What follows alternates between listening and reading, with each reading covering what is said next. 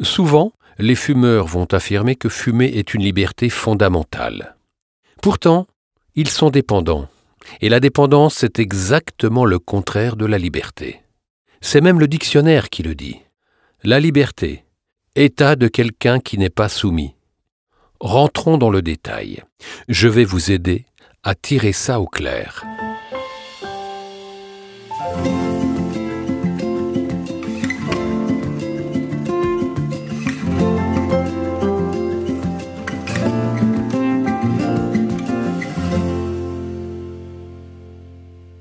Une première question simple. Si vous étiez libre d'arrêter de fumer facilement, seriez-vous en train de m'écouter?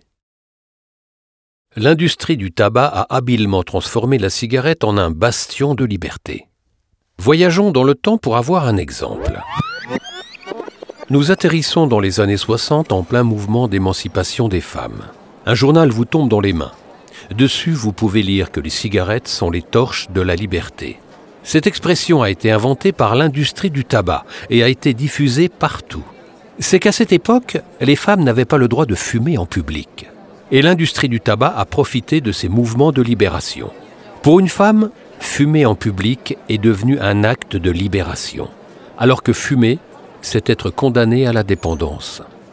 L'industrie, elle, y a gagné à tous les niveaux. Elle a agrandi son marché, et a fait de la cigarette un symbole de liberté. Habile, non? Revenons au XXIe siècle. La plupart des fumeurs disent regretter d'avoir fumé leur première cigarette. Ils souhaiteraient arrêter de fumer un jour, mais ils ne s'en sentent pas capables. Même un ancien cadre de Camel le dit. La majorité de nos clients se passeraient volontiers de tabac s'ils le pouvaient. Est-ce qu'on peut parler ici de liberté? Le fumeur est manipulé. Il est pris au piège et n'arrive pas à s'en sortir. Alors non, on ne peut pas parler de liberté. L'histoire entre la cigarette et le fumeur commence souvent quand il est mineur. À cet âge, le cerveau est encore en train de se développer. Ce jeune fumeur risque donc plus facilement de se faire avoir par une addiction.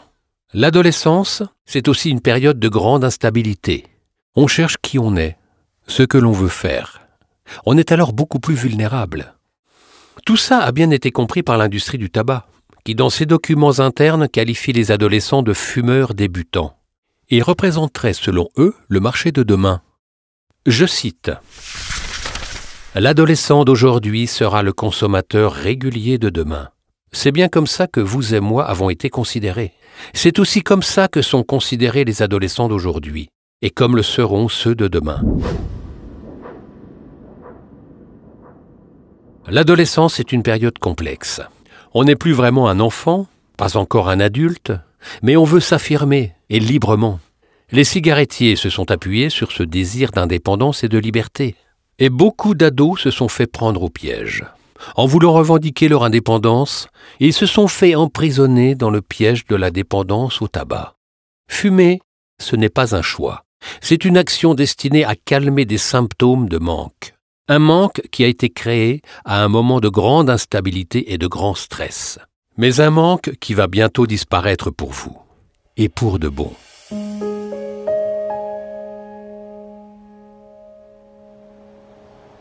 Élevons-nous dans les airs. Vous êtes un pilote d'avion et le décollage est imminent. Toutes les informations dont vous avez besoin pour gérer votre vol vous sont envoyées par la tour de contrôle.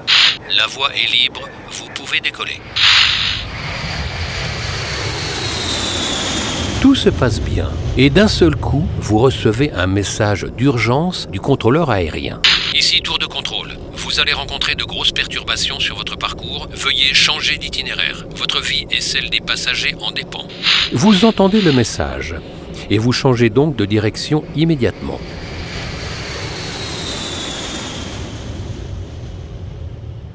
Et si la tour de contrôle venait d'être piratée par un malfaiteur Eh bien, vous seriez tombé dans le panneau.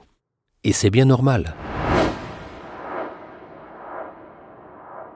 Revenons maintenant dans votre tête. Vous vous êtes fait pirater.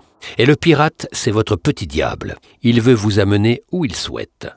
Alors il vous envoie un message d'urgence pour vous faire croire que vous êtes face à un danger imminent. le message que vous recevez est physique, corporel, une sensation de vide qui vous envahit, et vous ressentez alors le besoin de vous calmer tout de suite.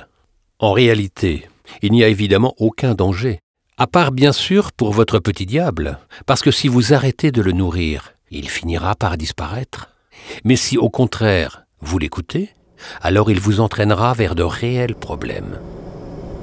Revenons dans notre avion. Notre malfaiteur n'a pas fait que pirater la tour de contrôle. Il a aussi piraté le pilote automatique de l'avion. C'est lui qui décide maintenant des trajectoires de l'avion. Nous aussi, êtres humains, nous avons un pilote automatique. La majorité de nos gestes sont gérés automatiquement. Ce sont nos réflexes. Et heureusement d'ailleurs.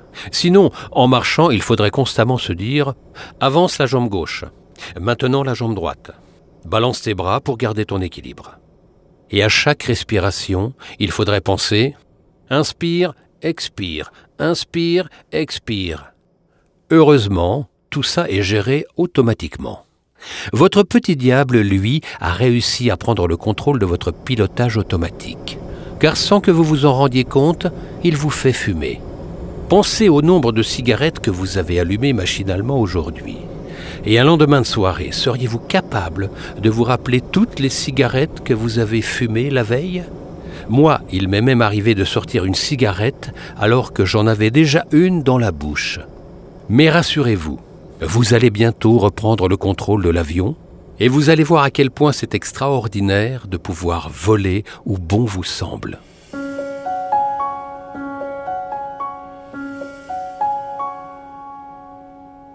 Quand j'ai réalisé l'emprise que la cigarette avait sur moi et sur l'organisation de ma vie, j'ai eu subitement un déclic. Il fallait que je sorte de cette spirale infernale. D'après vous, Fumer un paquet par jour, ça prend combien de temps sur une année? 27 jours. Vous avez bien entendu, 27 jours entiers. 27 fois 24 heures, soit 648 heures. Bon, étant donné qu'il est impossible de fumer 24 heures sur 24, on va refaire le calcul en se laissant les nuits pour dormir. Quand même. Eh bien, ça fait un mois et demi. Vous vous rendez compte? Un mois et demi à fumer non-stop, du réveil jusqu'au coucher. Les fumeurs passent un temps fou à fumer. Mais ils ne font pas que ça. Ils passent un temps fou à penser à fumer. Dans notre calcul, il faudrait rajouter un paquet d'heures, celles passées à acheter des clopes, celles consacrées à penser à la clope, quand j'ai fait ce calcul-là, je me suis demandé à quelles activités j'accordais autant de temps et d'attention. La liste était très courte. Au sommeil et au travail. Quand j'étais fumeur, la cigarette structurait complètement mon emploi du temps. Elle rythmait mes journées.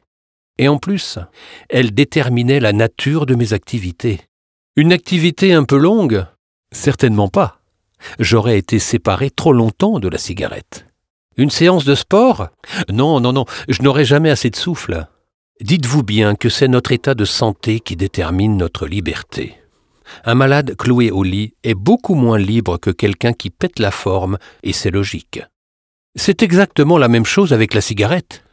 Dans certaines situations, j'avais même l'impression d'être possédé. Mais qui donc dirige mon corps? Est-ce mon esprit ou la cigarette? Parfois, quand je sortais, il m'arrivait de faire des détours pas possibles pour aller chercher des clopes. J'imagine que vous aussi, vous avez vécu ce genre de situation ridicule. Mais ne vous jugez pas. Réjouissez-vous plutôt. Une fois libéré, vous ne serez plus jamais amené à vivre tout ça. En perdant le contrôle de soi-même, on est bien plus malheureux. De nombreuses études scientifiques l'ont démontré, car ce n'est pas agréable de subir dans sa vie. D'autres études ont montré que fumer favorisait les comportements anxieux et dépressifs. Ne pas se respecter en étant soumis à la dictature d'une addiction vous empoisonne et vous use le moral. Tout ça est d'une terrible logique. Mais où est donc la logique quand on est addict? Les fumeurs sont les détenus d'une étrange prison. Leur vie est dictée par le rythme de cette prison. Tiens, c'est l'heure de la promenade. Vite, allons fumer une cigarette. Ah mince, il faut déjà rentrer en cellule. Les gardiens de la prison nicotine n'arrêtent pas de rabaisser les prisonniers. Il faut qu'ils obéissent sans réfléchir et sans broncher. Pourtant, les détenus, les fumeurs, vont affirmer haut et fort que c'est un endroit extraordinaire, agréable et douillet. Pas très logique tout ça. Quelqu'un qui a passé des années en prison ne va pas faire l'éloge de la vie carcérale.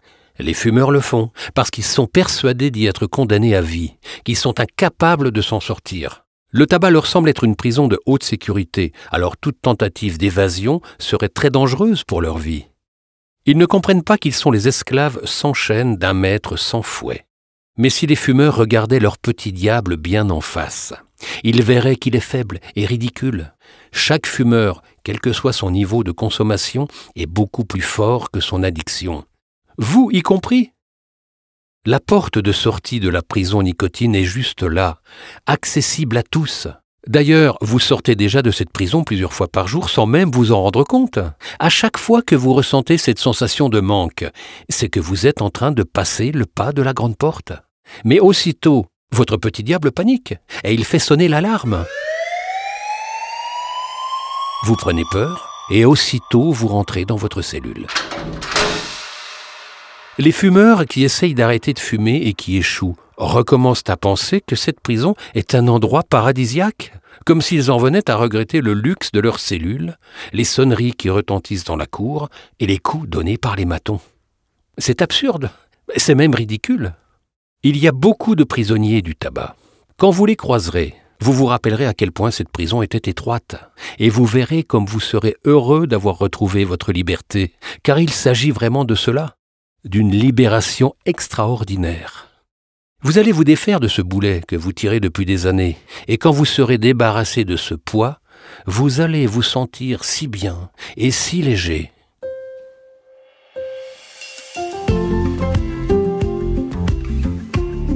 Contrairement à ce que l'industrie du tabac a mis dans la tête du grand public, fumer n'est pas une liberté, c'est de l'esclavage.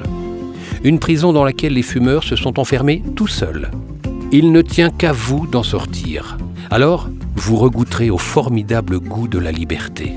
Sortir de cette prison est une des plus belles choses qu'il ne me soit jamais arrivé. Vous vous ferez bientôt ce même et magnifique cadeau.